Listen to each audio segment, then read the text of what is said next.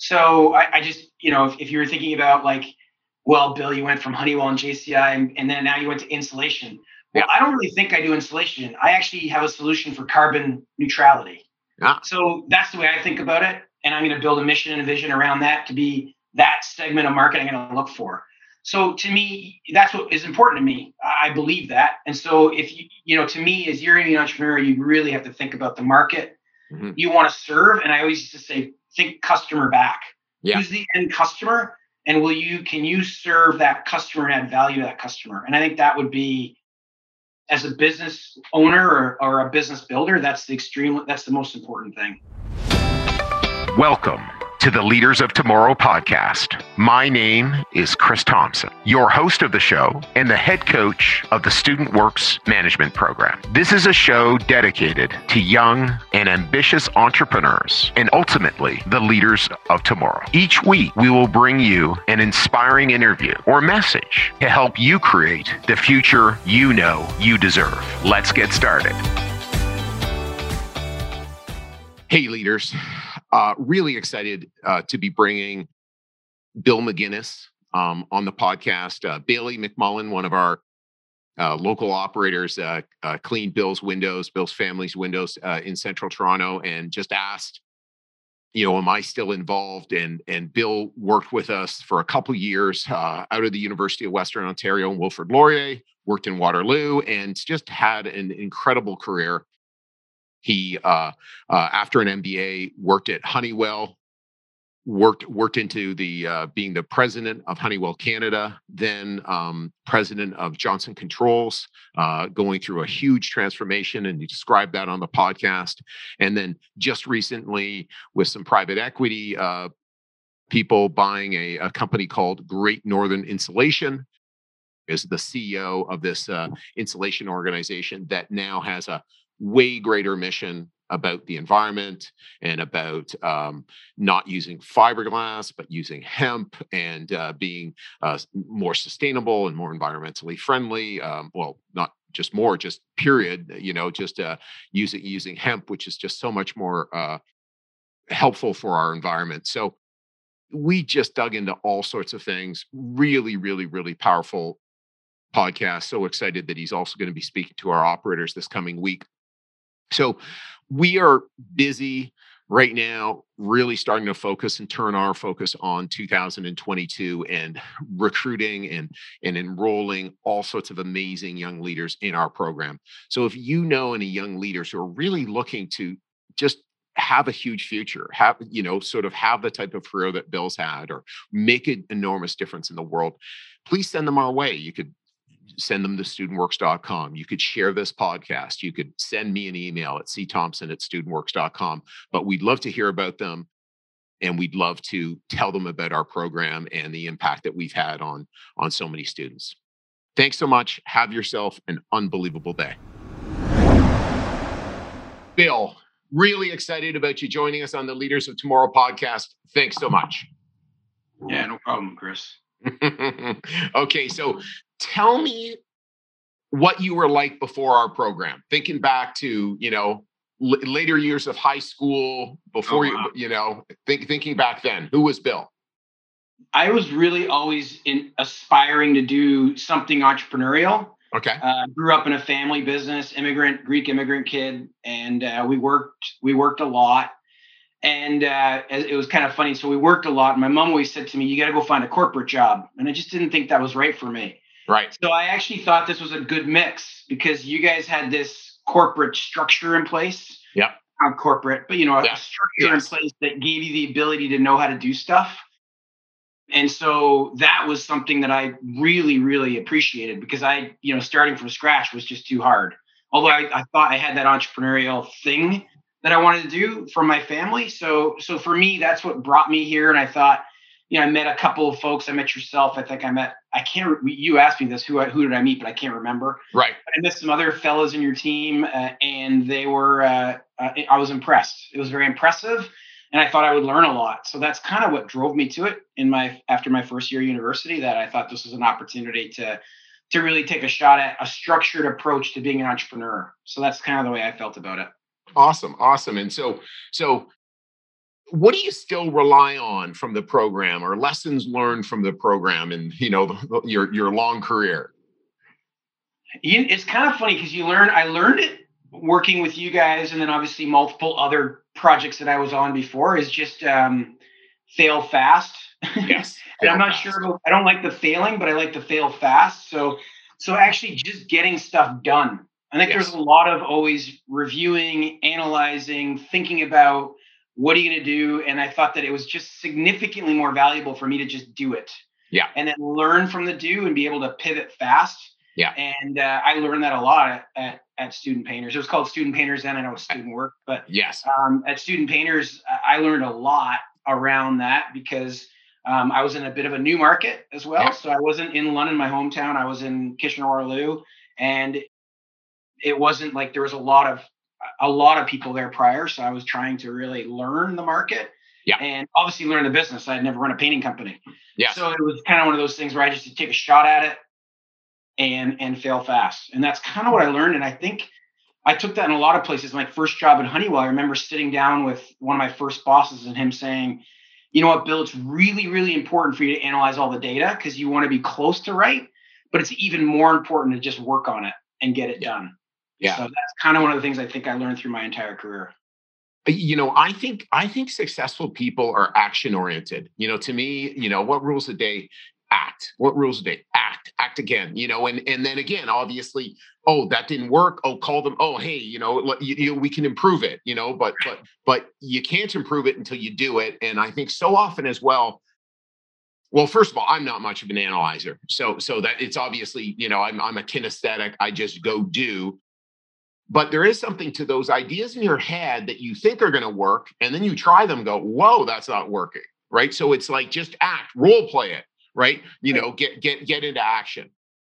So i found it easier to tweak things that were um, being done than for me to recreate or really build the perfect scenario and you know, it's kind of tough because you move from like what we were doing in student painters. Yeah. And then I did another a few other entrepreneurial things and I went and did my MBA. And in the MBA you learn then you go to like a big Honeywell, which was a GE Six Sigma company. It yeah. was all about, you know, follow the Six Sigma process. But still the most successful folks in that business, although they followed the Six Sigma process in parallel, they were always pivoting away and getting things done re- very quickly. So that's that's kind of the messaging I would have too is get it done quick. You can tweak yeah. As long as you have, as long as you have the obviously uh, the support of your leadership, then yes. you can do those things.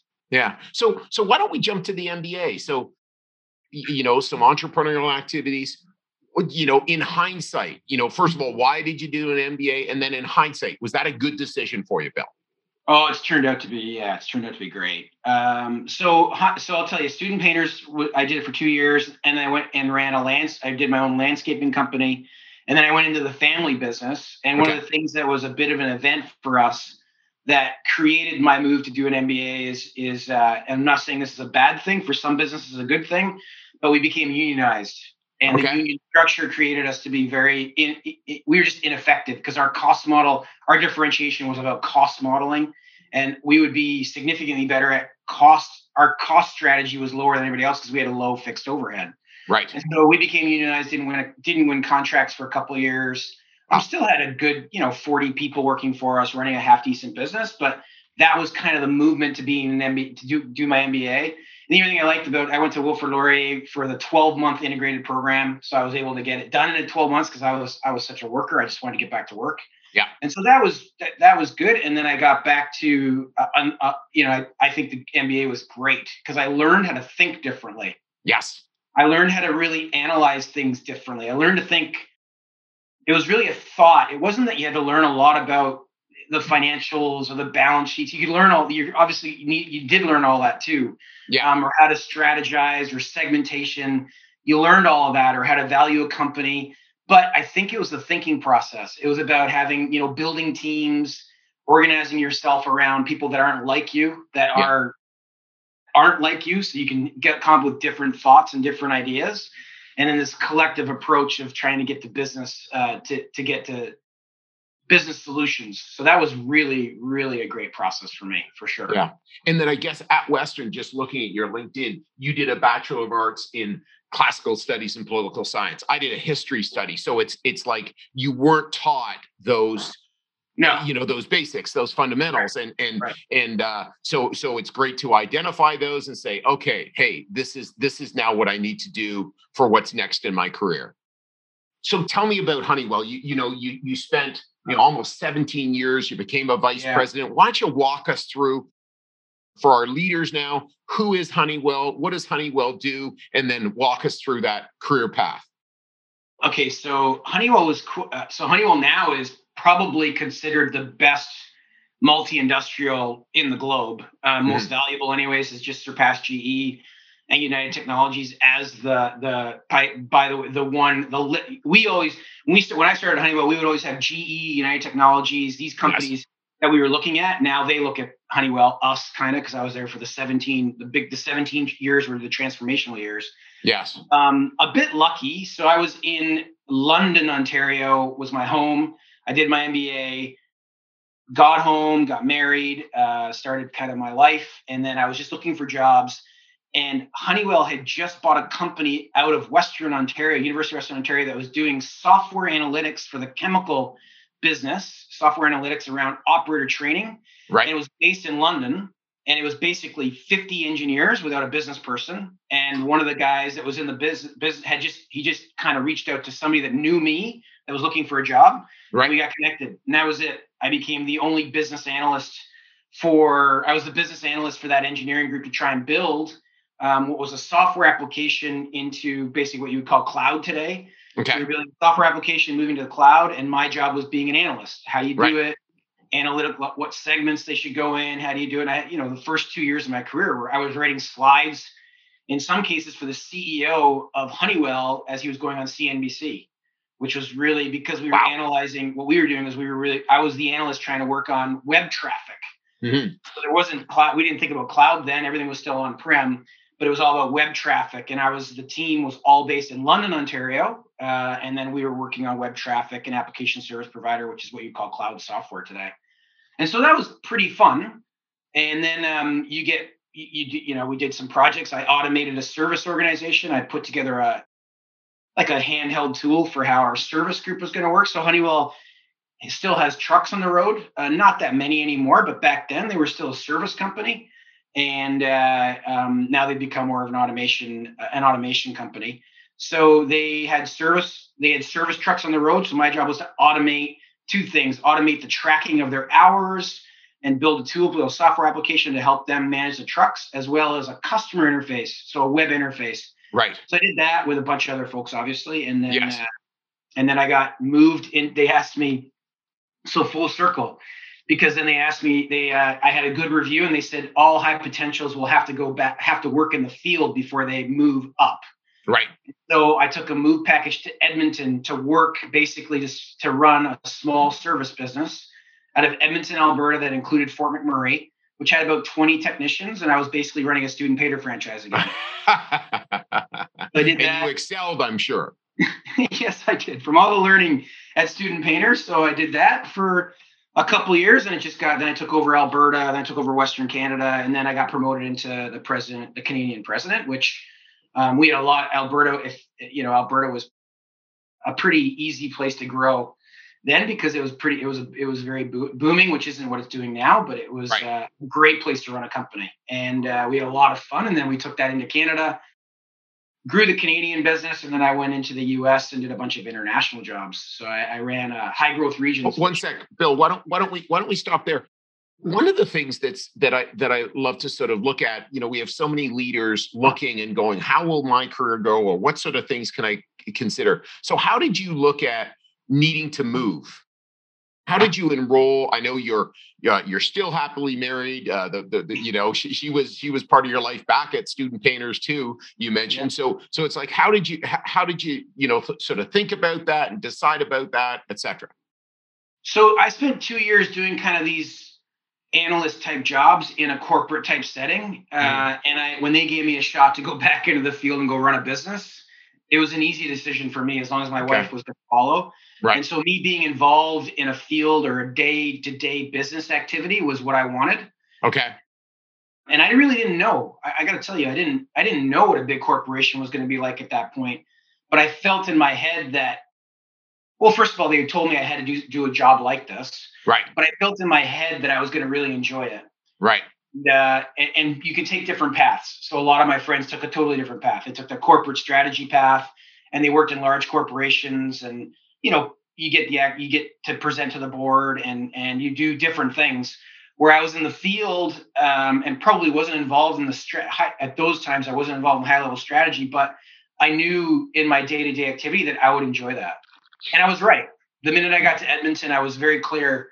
I knew what I wanted. I wanted that Canadian president job and that's all I worked for. I knew exactly right. what I wanted. And, and so, so when the, you talk about Canadian president, it was Canadian president of of Honeywell or the division you were running. Yeah, so I was the senior executive of Honeywell, so I had that kind of the job title because there wasn't any other divisions that were had that type of executive, but I was the Honeywell Building Solutions president. Okay, okay. And and so what sort of a growth trajectory was Honeywell on at that time for for the business you were running? Yeah, so we were growing. We grew from, so I took it over. We had a thousand people in my organization and the multiple locations across the country. We took it over. I took it over 175 million. We grew up to 300 million dollars in about five years. Wow, that's fantastic. And so, so, and then they recruited you, or there was an opportunity in the in, into the United States. How, how, when did that happen? How long? How long along the path? Yeah, about five. It was about five years being into the, and I, you know, being five years into the president job, which was a lot of challenges. So we had ERP, we changed ERP systems twice. Um, right.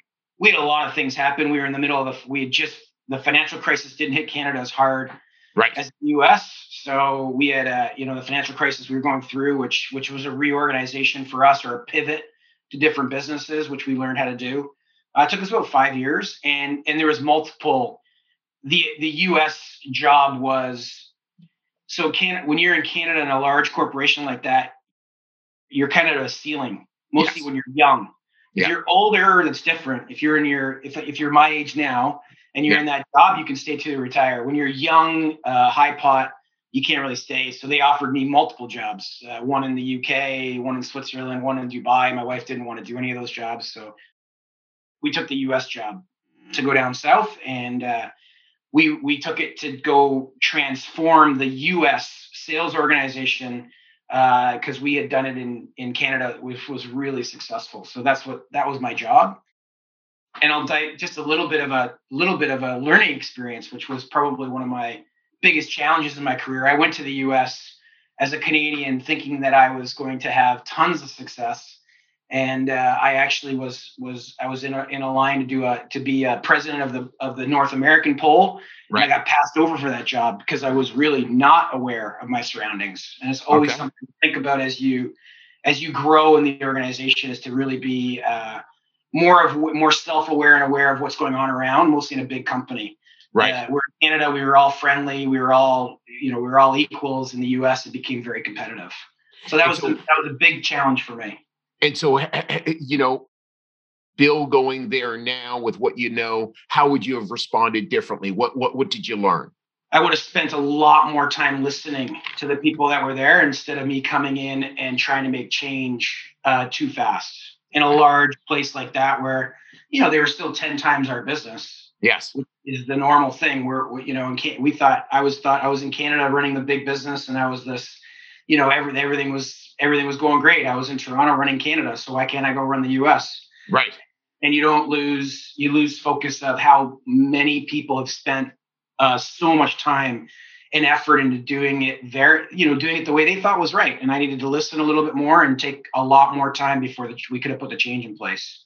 And that really affected us. Right, right. Well, awesome. Well, thanks for for sharing uh you know that because that those are the types of lessons. And again listening like as a, as a you know one of the most important leadership skills right? Really sitting listening being patient yeah. you know etc well, you know what is the best way to do it right? You know and and uh and and the, one of the other things i found because i spent four years working in the united states while doing this with a firm is there's it looks the same a lot of times. You know yeah. if you don't get it no it is the, the, you know again there's so many similarities to you know we americans and canadians and you know speak the same language if you're english and, and all that but it is just so different culturally in many many ways.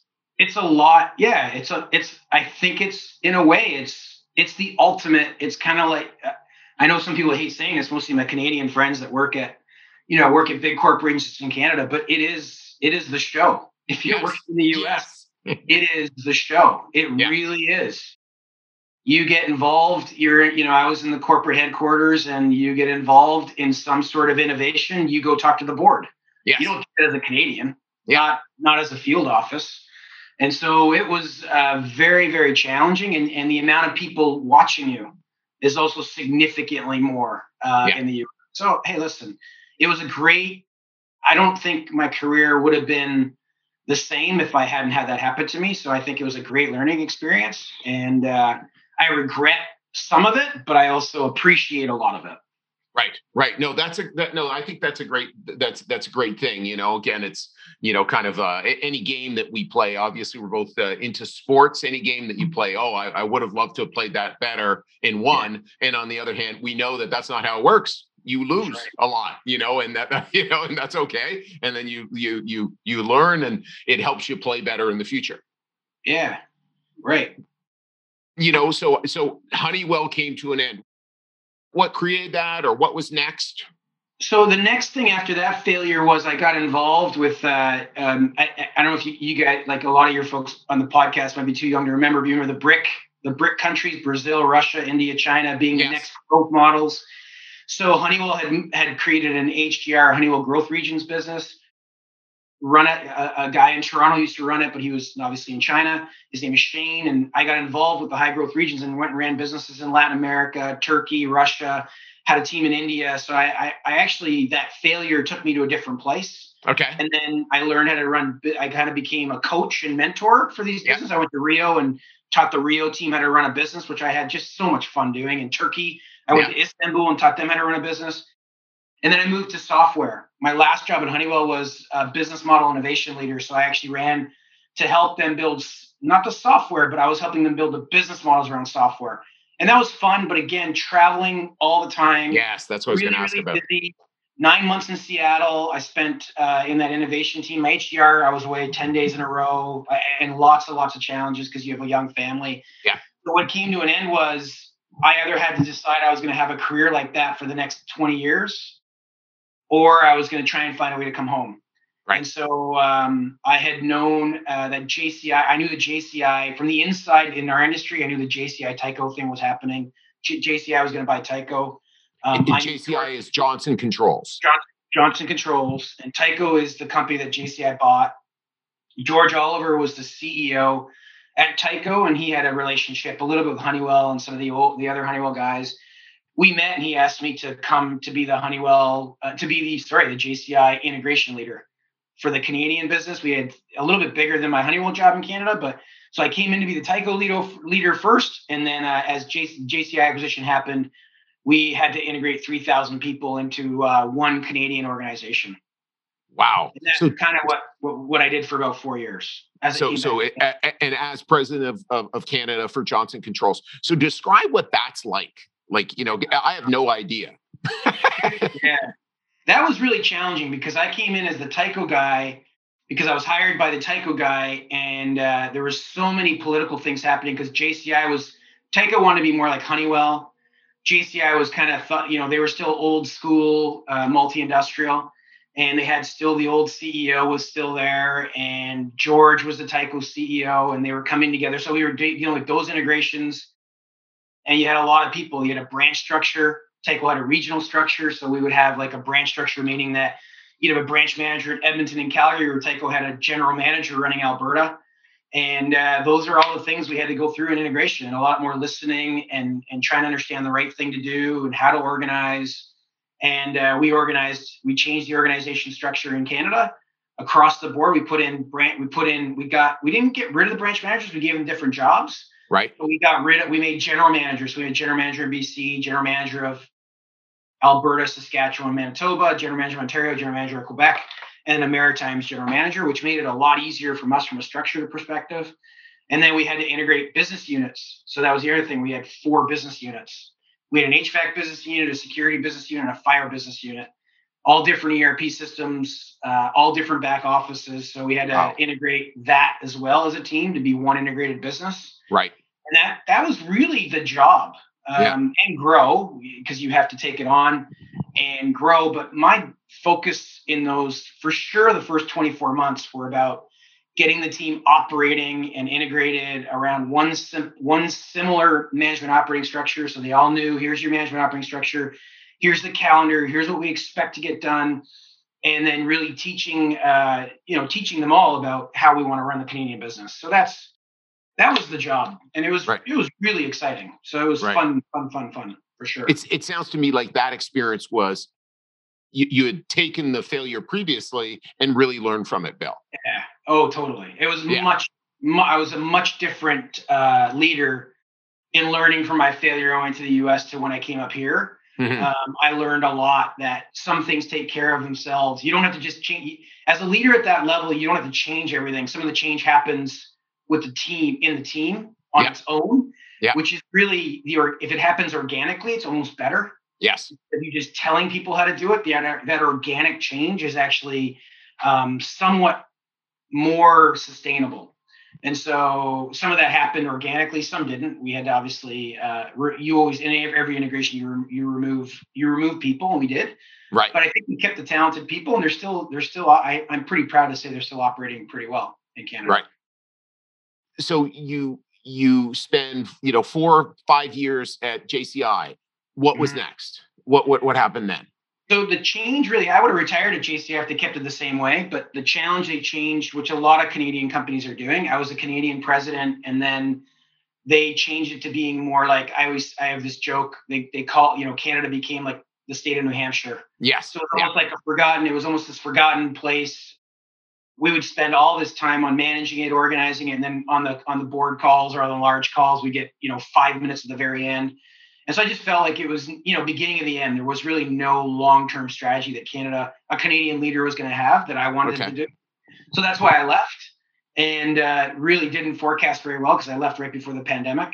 And uh, so my goal was really to get into private equity, and I thought, you know, there's a lot of a lot of activity around private equity, but I didn't want to leave in any way in a negative scenario with JCI. So I gave them a lot of opportunity and I closed the year, I closed the fiscal year before I left and then actually finished uh, the planning for the next year and then left in the uh, they have a September year end and I left about December 31st. So I really right. I really thought that it was a, it was something that I helped build. Right. Reorganized, so I wanted to be there and it wasn't contentious at all. Yeah. It was a, a very nice exit and then um, pandemic hit and there was really not a lot going on.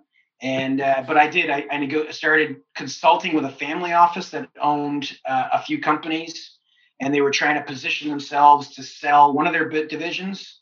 And it was just serendipitous. I met a pe firm uh, that wanted to buy the insulation business and uh, we hit it off and they decided that they wanted to hire me as a ceo so, so let's go let's go back one sec bill because this is a really important lesson, I think. Um, so leaving JCI, you know, taking that extra care, taking that extra time, what does that do besides for you? Because it just says who you are, obviously, as a person and a leader, et cetera. But what does it do for uh, and we get JCI's better off, but what does it do for your career path? What does it do for your future, et cetera? Yeah, I think that's the uh, leaving. Like, I think leaving it in a good position uh, for a few things. For me, it felt like it was the right thing to do for my team. Right. Okay. Like I put I put these te- these people in a, in roles. I designed all the roles. I put them in the roles. I would feel really bad if I just left. Right. And then just just left them with this management operating structure I built and didn't have it, you know, didn't have it totally integrated with the team. So I felt that was important to me to take care of my team.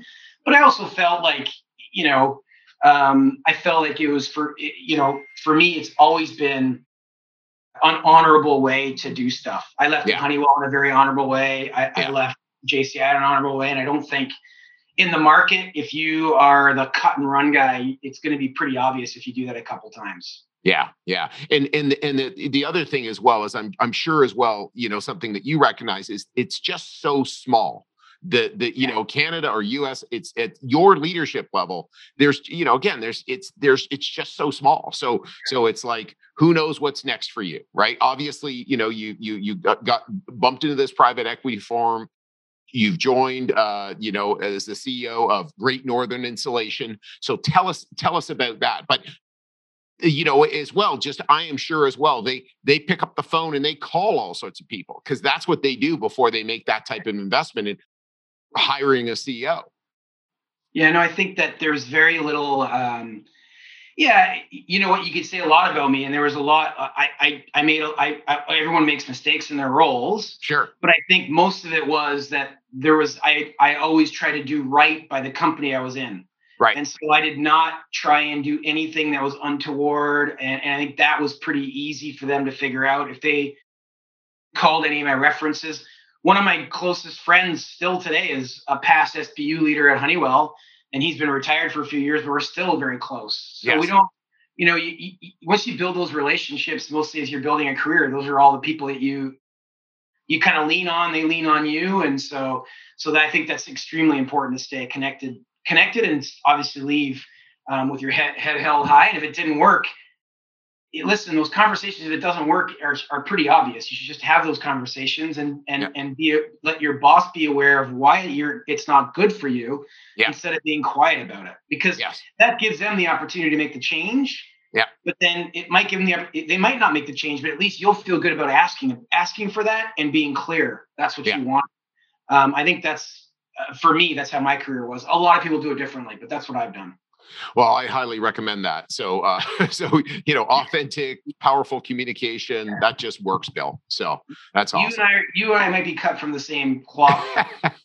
yeah, no, and and certainly, but I, but I think the the one big thing is, you know, one of our one of our major uh, values is relationships are everything and that's yeah. what you're that's what you're centered on. And yeah. and and then you know again there's just there's all sorts of you know great reasons to do it meaning hey those people are my friends. Those people are right. people i can count on. They can count on me and they become uh, mentors or guides or or or just you know band of uh, you know brothers and sisters as we go through this right? So so so that's the other piece uh, no matter what you win in that when you're doing it that way Hey, one thing, one word of caution too is to, to the people listening, not everyone is your friend. Yes. So be aware of that because there's no benefit in you sharing and opening up with someone that's not has no interest in being uh, as honorable as you are. Because it, it isn't it isn't a two way it's a two way it is two way it's got to be joint it's got to be joint. If it's not then don't spend any time on it. I, I i had a lot of scenarios like that. And i'll tell you if you if you have any doubt you're you're much better to err on the side of caution. Yes. Uh, and and and give it time than to just jump in. Uh, yeah. But if you do believe and you b- believe it, then I actually think I've always believed in being open and, yeah. and have open conversations. Yeah. Be cautious for sure.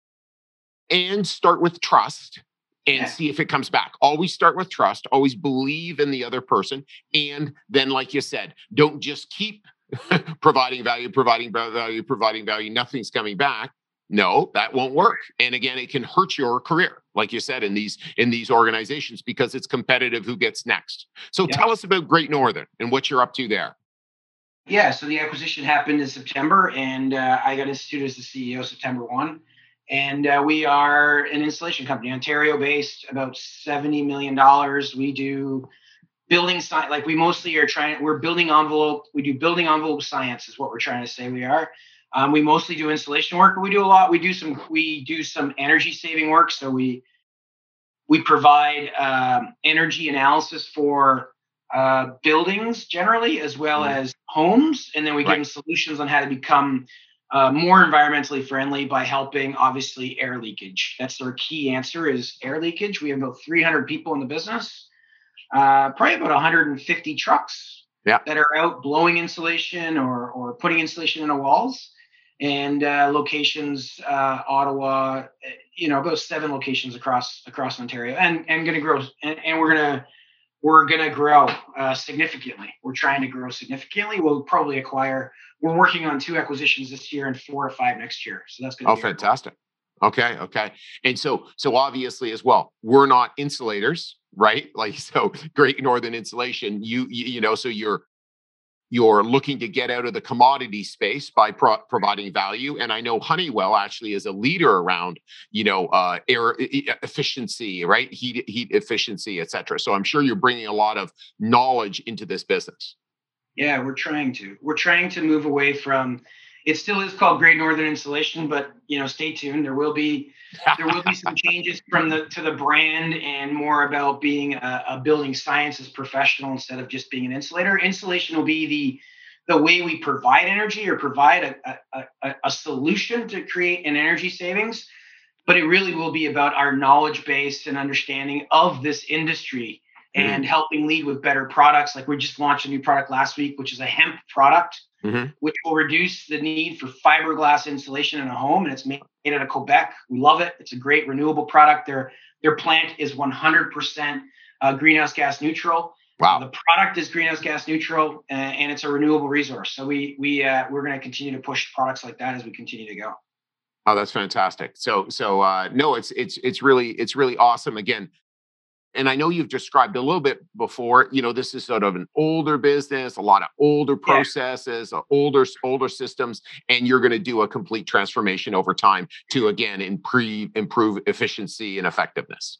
Yep, we're putting in sales. We've launched Salesforce. We're going to do an automated estimating tool. We have about 25 sales reps that really are, you know, traditional sales, mm-hmm. and uh, we're putting in automated systems to help them get more productive we have SAP, but it's really like data. It's not really easy to use data. So we're trying to make, we're using Power BI to assist uh, our teams on how to look at the data mm-hmm. and then obviously make it usable from a daily tracker perspective. But there's a lot of transformation. It was an old, it, we used to call it Honeywell founderitis. Right. Uh, founder led business that really had had uh, very little automation or transformation. So we're trying to move from founderitis to being more of an enterprise level organization.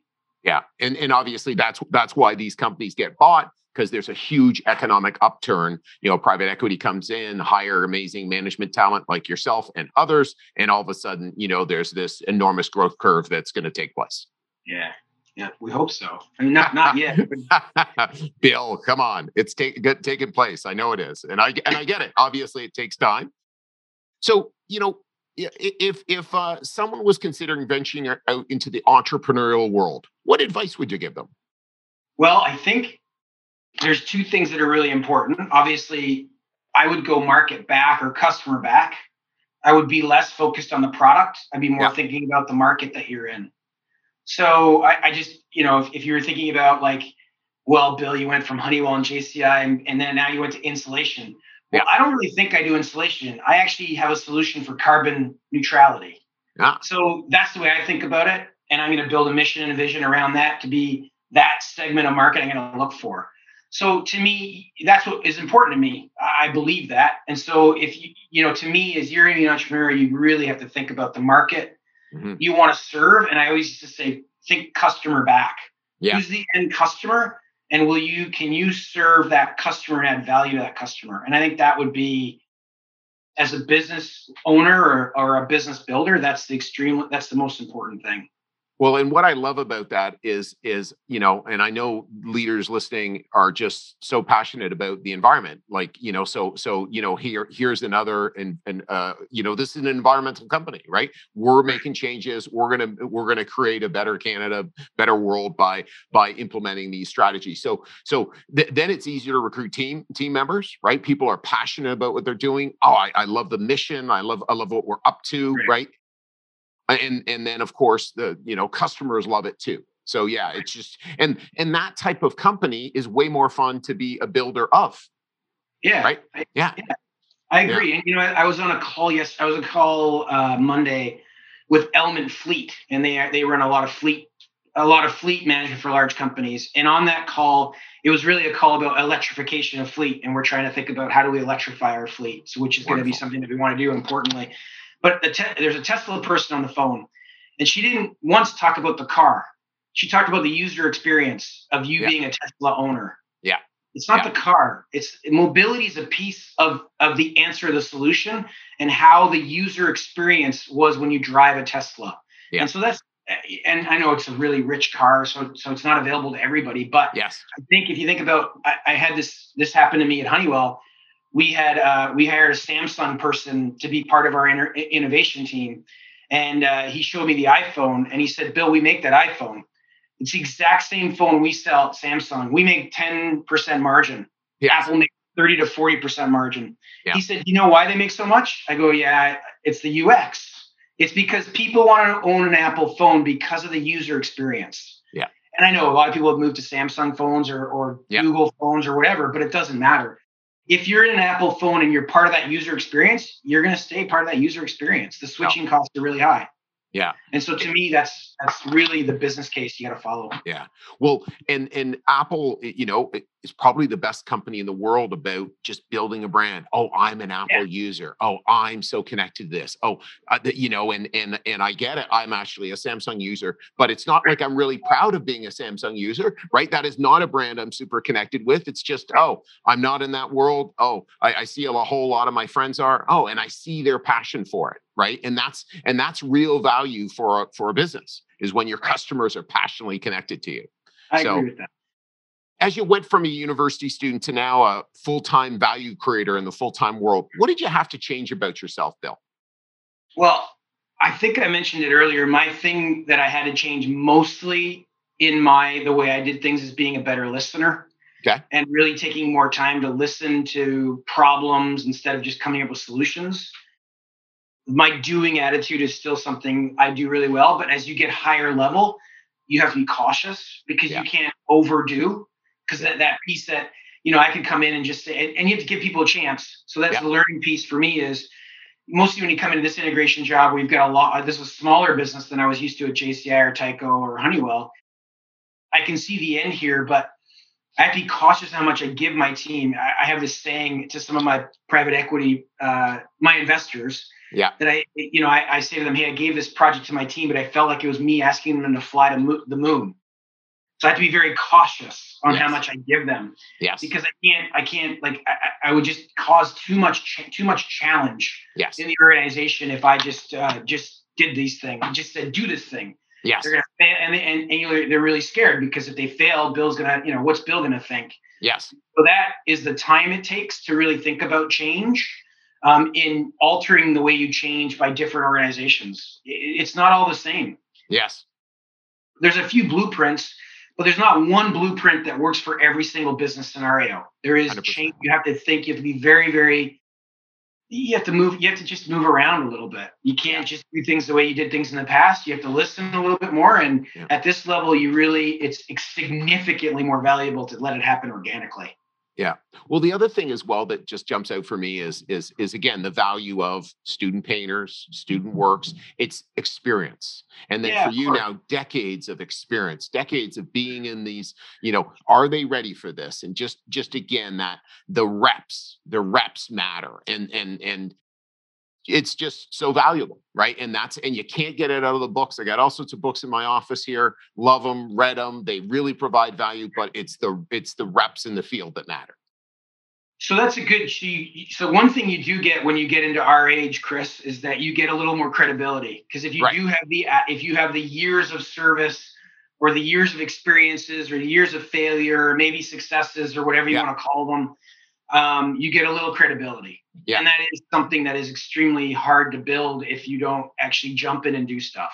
Yeah. So that's a good that's a good segue because I do believe that. If you don't jump in and do stuff, if you're always on the periphery, then you're never going to get that credibility. Or if you leave before it's done, like when you start something, you start a project, get it done. Yeah. Because you don't get to check the box unless it's, in my opinion, you don't check the box unless it's done.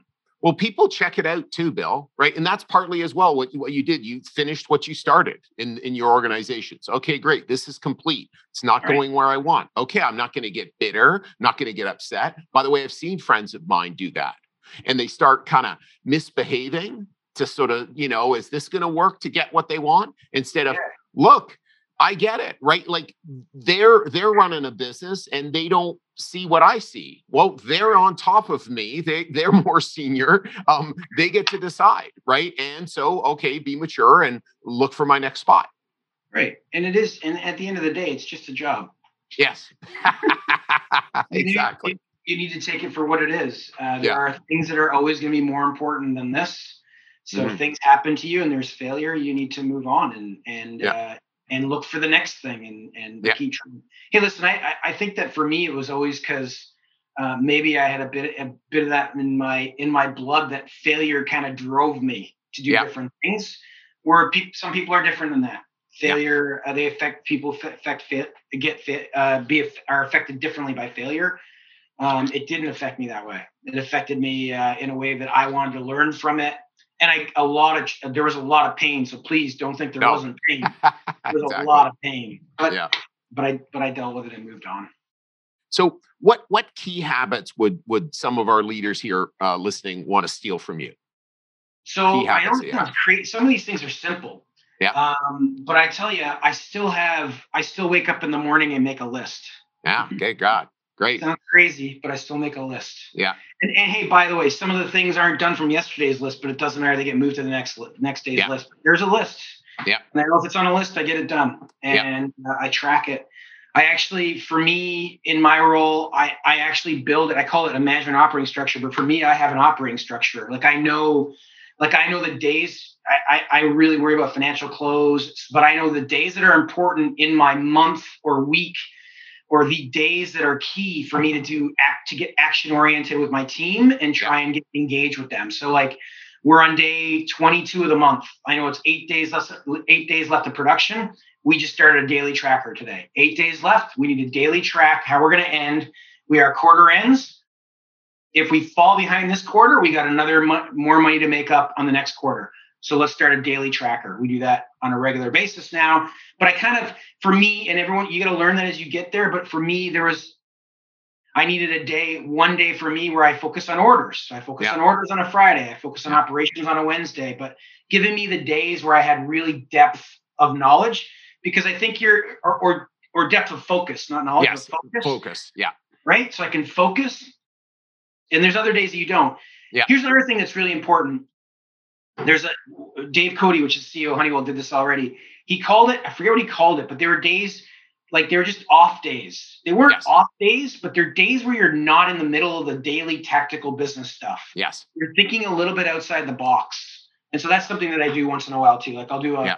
a Friday every, every other week where I have no calls, yes. but I'm actually focused on things that I think will help the business. Yeah. Um, and and that's something that I do too the the, the strategic co- coach calls those buffer days and in those yeah. days you create new capabilities you, right. you work on your structures you work in and and what i love is is and you're so right is just focus let's just completely focus and i know bill is is kind enough he's going to be jumping on our our zoom call next week and we were talking about you know it, what it's going to be about our zoom training with all of our operators how do we how do we complete really powerfully? And i'm going to be super excited about here's what we're doing this is what i've learned over time. But but ultimately what is it?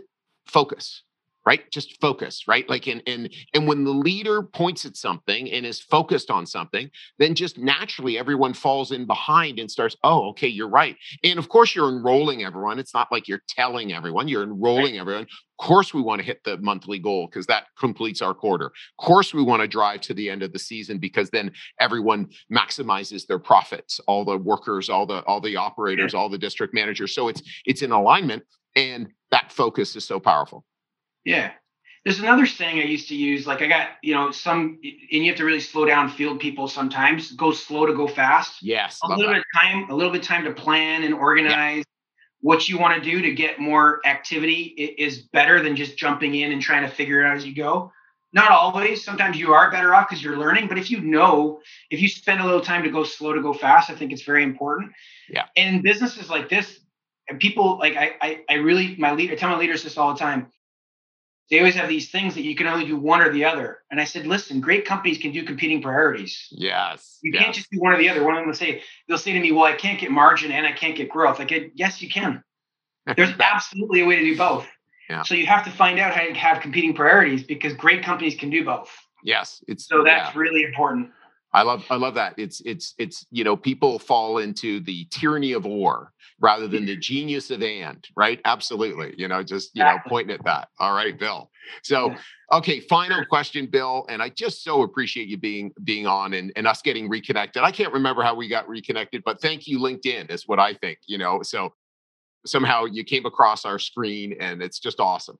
You guys um, did you you actually did my windows. Oh, is that how? Oh, fantastic. And, and, one of your leaders, Bailey, was working, and I said, Oh my gosh, is Chris Thompson still there? She says, Yeah, he's still the guy. And I'm like, So that's it. Bailey, well done, Bailey. All right, fantastic. so, uh, when you think of a leader of tomorrow, what comes to mind? Yeah, I think it's someone that's always so. Some people think differently than I do because, like, it's different if you're just really a, a, a plant manager, if you're really specific on tactical duties. But my a leader tomorrow is someone that's really really interested in change and can really change and move move things around as required so that's a leader to being not scared of innovation embracing innovation we call it digital transformation you yeah. need to embrace those things instead of saying well that's not going to work well it might not but you got to look at it organize it and try i think we're in a place that leader of tomorrow is also someone that's not work, worried so much about hierarchy yeah. So this thing about the hierarchical thing is almost over. We actually all report to a responsibility or a goal. We don't report. We do obviously report to a person because that's how we're built. But rankless and nameless and being focused on a responsibility, um, innovation and change is going to be significantly important and obviously you got to deliver results every leader tomorrow. Every leader has to and results are going to change. They're not yeah. just going to be p&l focused like we were used to. Yeah. You and i growing up was all p&l it's not going to be. It's going to be mm-hmm. environmental social and governance. Our esg scorecard is going to be much much more important yeah. than it has been. And you know I, I feel embarrassed on how little i did in my my first 20 years of my career and i view that as something that's going to transform uh, a lot of people's uh, business uh, goals in the future. That's awesome and, and that's really uh, you know i hope i hope our leaders really get that like you know again what changes is people change and then corporations change right? So leaders like you and there are other leaders like you who are in corporations who are feeling that same need you know we need to change the environment we need to change against society we need to change how we're operating and and i just i just love it. So you know that's that's that's awesome. Thanks for for pointing that out. I think that's just a great share. Great. So bill again Thanks. thank you very much for taking time in your busy schedule to to uh, make a huge contribution here. Good luck everybody. Thank you for listening. Okay cheers. Have a great day. Bye. Bye Hey, leaders, I hope you enjoyed this episode. By now, you are aware that we work with ambitious students every single year to not only help them run their first successful business, but to further their development as a leader and give them an unfair advantage in the future over their counterparts. It's why starting now and only for the next few weeks, we'll be on campuses across Ontario, Quebec, and the East Coast interviewing students who think they have what it takes to start their first business and get started down their path of entrepreneurship. If you think you have what it takes or know someone who might be interested, visit leaderspodcast.ca slash apply and start your application process today. Once again, it's leaderspodcast.ca slash apply, and I can't wait to see you on the other side.